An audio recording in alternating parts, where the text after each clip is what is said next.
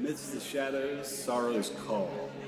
Blessed are those who mourn and all, whose hearts are heavy, burden torn, in grief's embrace they are reborn.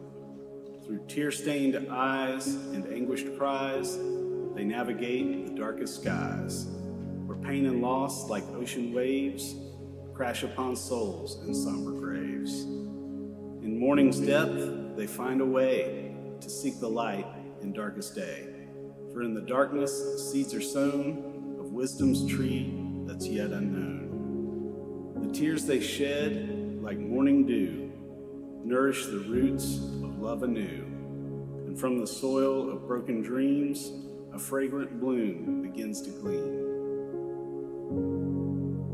Blessed are they who mourn the past, whose memories linger, shadows cast. For in remembrance they embrace the echoes of a cherished face. In grief's procession they may weep, yet tender hearts their treasure keep. For every year that they release holds memories that bring them peace. With open hearts and arms outstretched, they offer solace to the wretched. In quiet presence they impart the healing balm that soothes the heart. Blessed are those who mourn and wail, whose tears like rivers never fail. For through the clouds they glimpse the sun, a hope that whispers, life's not done. In mournful tones and somber skies, a strength within the broken lies. For in the depths of pain's abyss, they find the courage to persist. So let us honor those who mourn, their spirits brave, their hearts forlorn, for in their tears a sacred art, a testament to love's own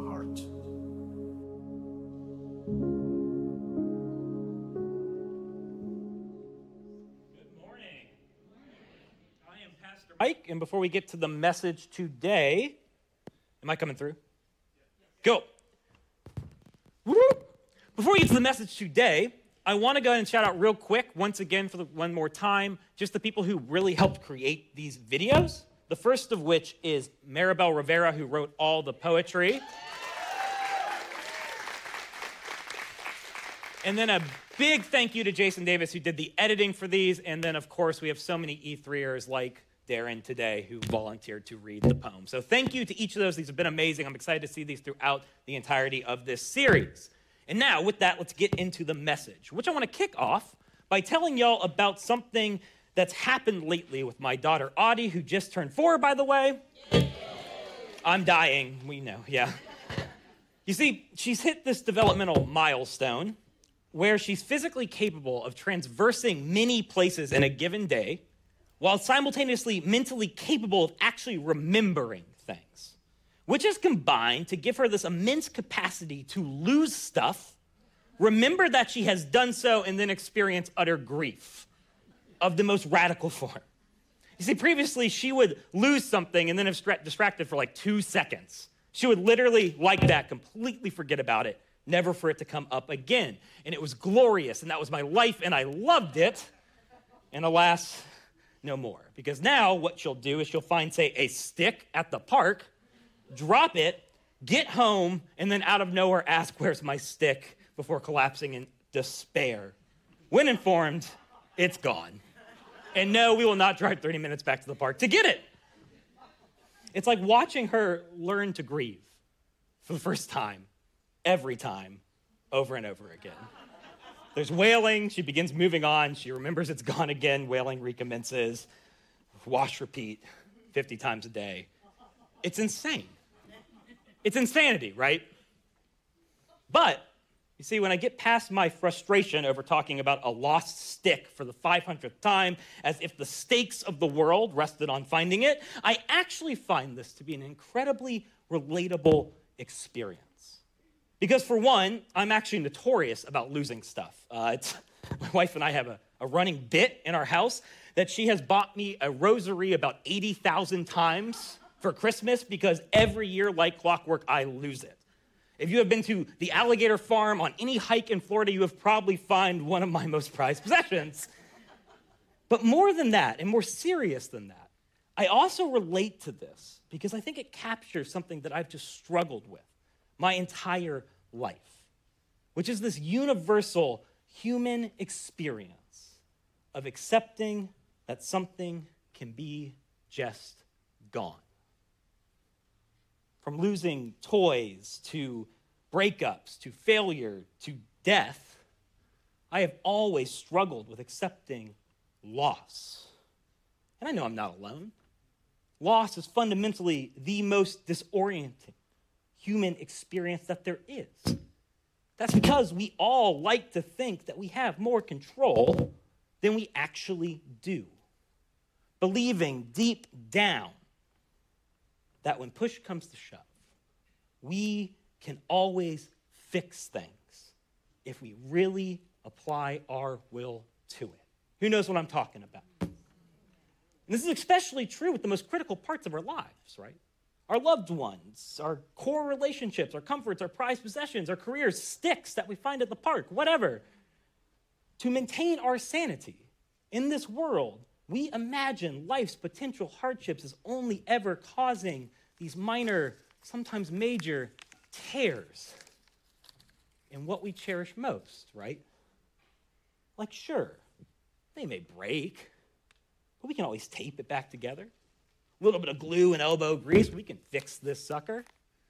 We can get it back to at least an approximation of what it used to be, which is often true with a great many things, but y'all, not with true loss, not with irreversibly fractured relationships, not with destroyed life paths, permanently broken bodies, not with death. No, y'all, real loss viscerally disabuses us of such delusions, does it not? Forcing us to face what we often try to admit on a daily basis, which is the impermanence of even the most cherished parts of our life.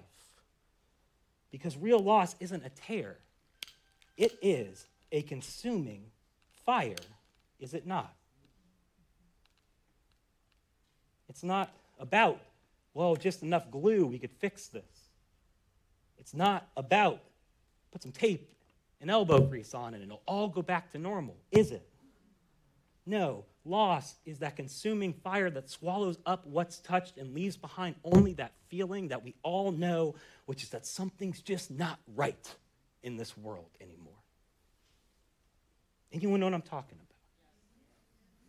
Dropping us into that haunting, painful space where all we can do is grapple, like Audie, with our powerlessness.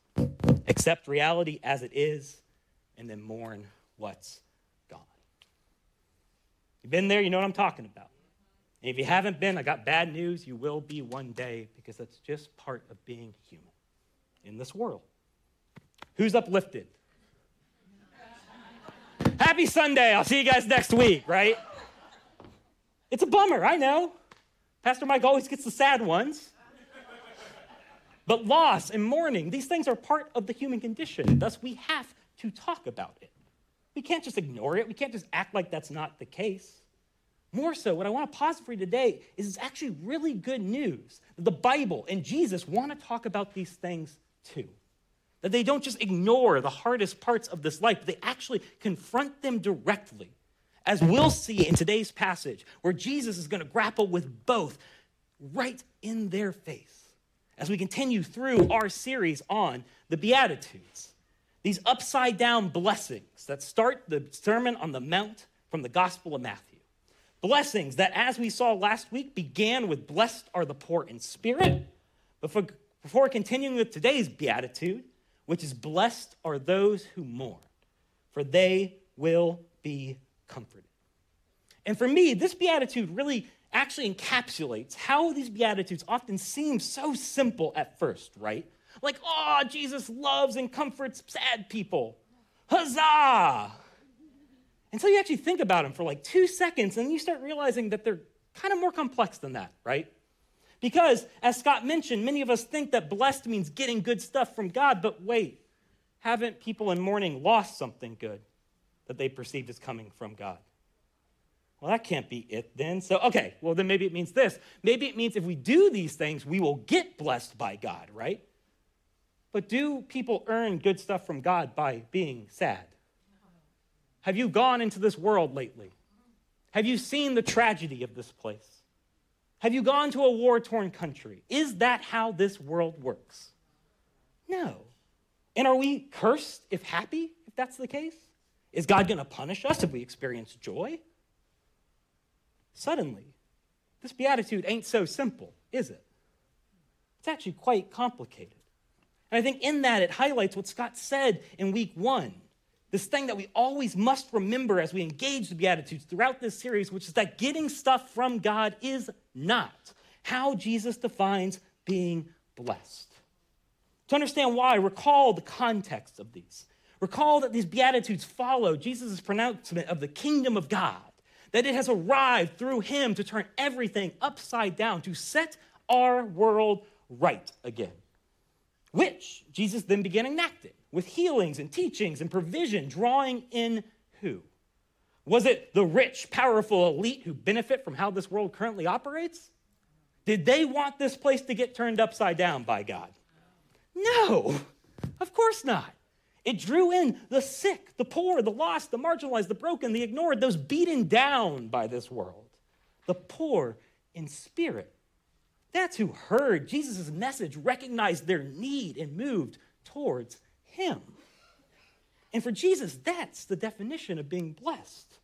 It's not getting more stuff, rather, it's to come into the proximity of God, to draw closer to the one who gives life, to draw closer to Jesus, and by grace, enter into his restoring presence, into his upside down kingdom. That's being blessed. And that's the point of these Beatitudes. It's Jesus looking at these crowds of people that our world have called the least important, the most easily discardable, the farthest from God. And Him saying to them, the world's got it wrong. In God's eyes, you are the blessed ones. You have been invited into the kingdom first. Thus, here, understand, Jesus is not saying mourn to earn blessings, or he's not saying, hey, suffering and loss is inherently a good thing that's going to bring you closer to God, so you should do more of that. That's not the point. No, he's encouraging this crowd of people in mourning at the bottom of society that somehow, some way, in their experience of loss, God's actually drawing closer to them, which is a beautiful but also alien sentiment for many of us. Because who, like me, when grieving, doesn't really feel close to God in such spaces?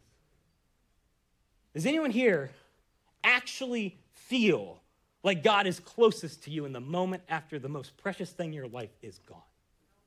After you lose a loved one, after the worst thing you can imagine happens to you. Isn't it easier in such moments to feel like God is absent or even angry with us? That he's abandoned us? Isn't it easier to ask, Where are you, God? In such spaces? Am I the only one? Yet this beatitude turns it upside down. It rejects that, raising the question what then does it mean that we are blessed, that God has come proximate to us? when we are mourning? And how on earth does that offer comfort to those weeping? That's what I want to explore today. And to do so, I want to turn to a story that I think just speaks profoundly to this. One that I've taught on more than once here before, and quite frankly, think the church should teach on every single year. And that is Jesus in the Garden of Gethsemane. But first, let me set the scene. You see, after this sermon, Jesus transverses Israel, proclaiming God's kingdom, which produces not peace, but conflict. Because unsurprisingly, a homeless man claiming to be God's Messiah who preaches that the bottom of society is actually the top of the world and that God's closest to those who are not in power did not sit well with those who are in power. Shocker, I know. And with that message, he just increasingly comes into these moments of conflict with the most powerful people of his day, leading to this inevitable collision with the religious and political institutions of the Roman Empire, which takes place as he arrives in Jerusalem for Passover and leads to this ultimate final confrontation that in mere days ends with Jesus' rejection, torture, and execution on a Roman cross. And with that disaster looming, what we find is that Matthew in his gospel depicts Jesus' final night, where after sharing one final meal with his disciples, with his best friends, and predicting his imminent demise, Jesus goes off to prepare himself for what's coming. We're going to pick up in Matthew 26, 36, where we read Then Jesus went with his disciples to a place called Gethsemane. And he said to them, Sit here while I go over there and pray. He took Peter and the two sons of Zebedee along with him, and he began to be sorrowful and troubled. And then he said to them, My soul is overwhelmed with sorrow to the point of death. Stay here and keep watch with me. So, in this garden called Gethsemane, Jesus takes his two closest friends aside to pray. And what happens? He becomes, it says, intensely sorrowful, troubled, and overwhelmed, which the English doesn't actually capture. It doesn't capture the intensity of how upset Jesus is. The best description of this I have heard comes from the teacher Tim Mackie, who calls this a panic attack. He's so overcome with grief that he can't even process his terror beyond comparing it to dying. He's so distraught that he can only think to ask for one thing, which is what? For his friends to stay awake, to be present with him. He just doesn't want to be alone. Does anyone find that relatable? Y'all, this is one of the most relatable stories in the whole Bible, but it's also a shocking image because if you've been reading this gospel so far, until this point, Jesus has been absolutely unshakable. Yes, at times he gets angry or sad. He has these emotions, but he's always in control. He's always composed. He is always rock solid until we hit this scene and then bang, he just falls apart. It's wild. It blows your mind as you read through the text. Let's continue. Verse 39. Going a little further, he fell with his face to the ground and prayed, My father, if it is possible, may this cup be taken from me. Yet not as I will, but as you will. So Jesus goes off alone and falls face first onto the ground. Anyone ever felt such grief before that your body just gives out? Anyone ever lied on the ground because you just can't get up and face the reality of your life? Jesus, too. Jesus, too. He's been there. I mean, he just collapses in mourning. And this was pointed out to me, but this isn't Jesus suddenly realizing that he's going to die, is it? He's predicted that multiple times already in Matthew. No, what we're witnessing here is Jesus' heart catching up with his head. That moment where, despite knowing that a loss is imminent, that it's coming, we only actually feel it when it arrives that uncontrollable wave of grief that you can't prepare for, that you just have to ride when it hits. And in that, what's Jesus do? He prays, right?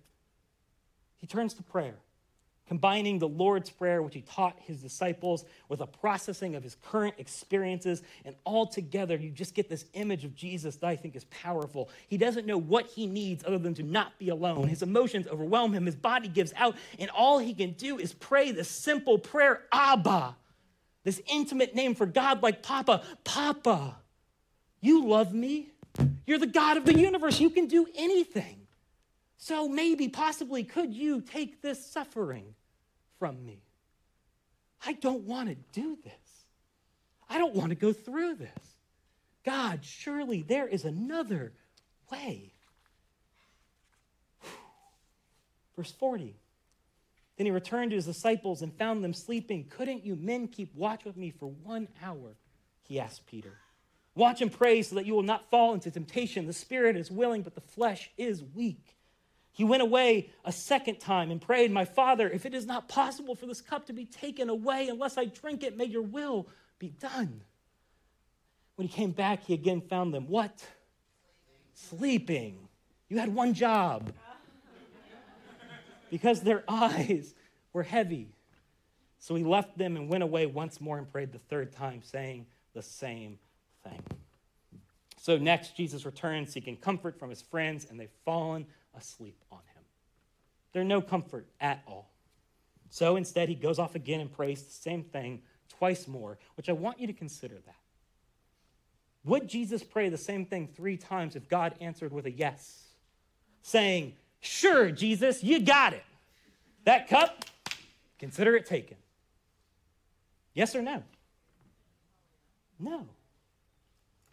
Think about that. That means that in Gethsemane, for the first time in his entire life, Jesus reaches out to God with a request and received not more stuff, not changed circumstances, but seemingly deafening silence. Papa, surely there's another way. Crickets.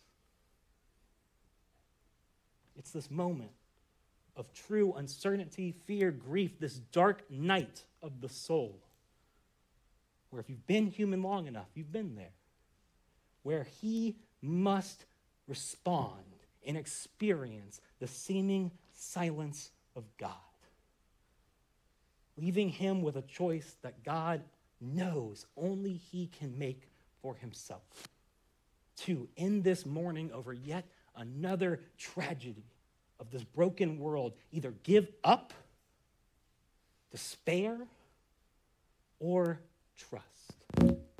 To assume God's absent or remember his story, remember who God has always been, and in that remembering, choose to stay faithful in circumstances he would never have chosen, that he does not want, but still must face nonetheless. And what's Jesus do? Does he give up or trust? He trusts.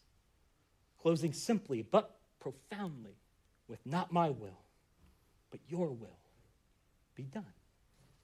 And check this out, verse 45. Matthew closes. Then he returned to the disciples and said to them, Are you still sleeping and resting? Look, the hour has come, and the Son of Man is delivered into the hands of sinners. Rise, let us go. Here comes my betrayer. Is Jesus still on his face at the end of this scene? No. He rises and emerges ready, confident again. He has the serenity about him, right? He's ready to face it. He's ready to go. He's ready to accept his calling. Y'all, this is so powerful. Jesus doesn't deny his pain, he mourns it fully. We just watched him do it. He processes his emotions as they were in the moment until eventually, through prayer, he remembers who God is. And in that, he can accept his terrifying, painful, unchangeable circumstances and in trust answer his calling. I don't want this. But Abba, I know you love me. I know that you're with me even now because you have always been with me. My life isn't about me, it's about your kingdom. okay. Your will be done. Let's go. Y'all, I want you to consider this. Jesus doesn't tell us how to mourn, He showed us. And that's so important. If you, like me, know this scene intimately, I've watched this fire consume what I have loved countless times with the death of childhood classmates, with family members passing away before their time, with my best friend dying in a car crash when I was 24, with the death of my sponsor this past year. I have seen this scene. I have lived this scene with the obliteration and the ruination of my identity because of addiction, with the absolute destruction of the future I imagined in my 20s because I had imbalanced brain chemistry completely outside of my control. I have felt this with witnessing the countless endings of relationships, hopes, and dreams, the witnessing in just my short life war, famine, disease, natural disasters, refugee crisis, economic and environmental collapse, and on and on and on the list of this world's tragedies go. And I say all of that not to act like I'm uniquely acquainted with mourning, but to highlight the exact opposite. That each of us, if I bet you $100, would say that you have your own list of uncontrollable, unchangeable, personal, and corporate tragedies that have left you in a space where all you could do is weep. Am I wrong? Has anyone else been here before? This is what it means to be human. And in such spaces, who has asked, Where are you, God? Why is this happening? Take this cup from me, only to receive what feels like silence when things still didn't go your way. Yo, that's why Gethsemane's essential. It changes everything that Jesus went through this dark night of the soul to, just like us. Because that means that in our Gethsemane moments, where everything feels like too much and our friends have fallen asleep on us, and that wave of grief rises over our heads, that in such moments, this story reveals that Jesus is anything but absent. In such moments, when we collapse in grief, face down in mourning over this world's tragedies, we are actually joining ourselves to the very heart of this God who is well acquainted with sorrow and tears.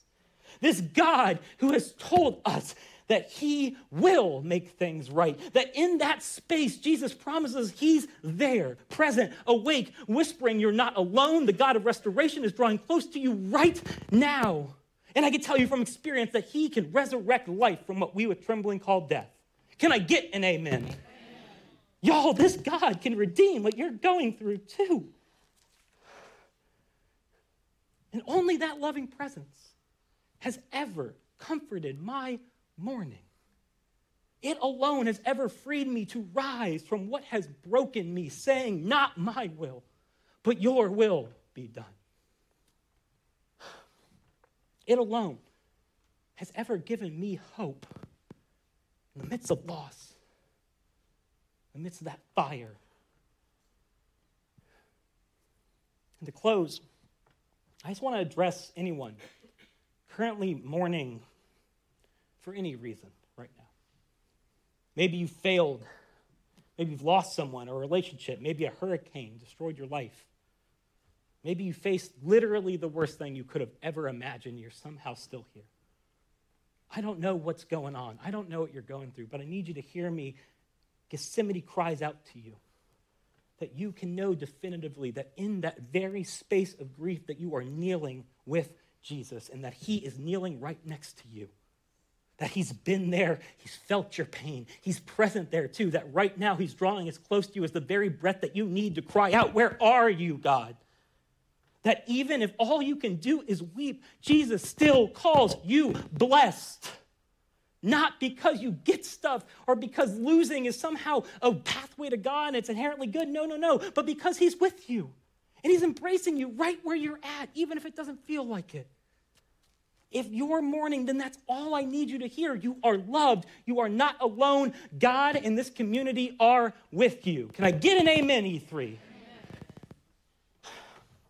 However, when you're ready, I need you to also hear that Jesus in the story offers a path forward too.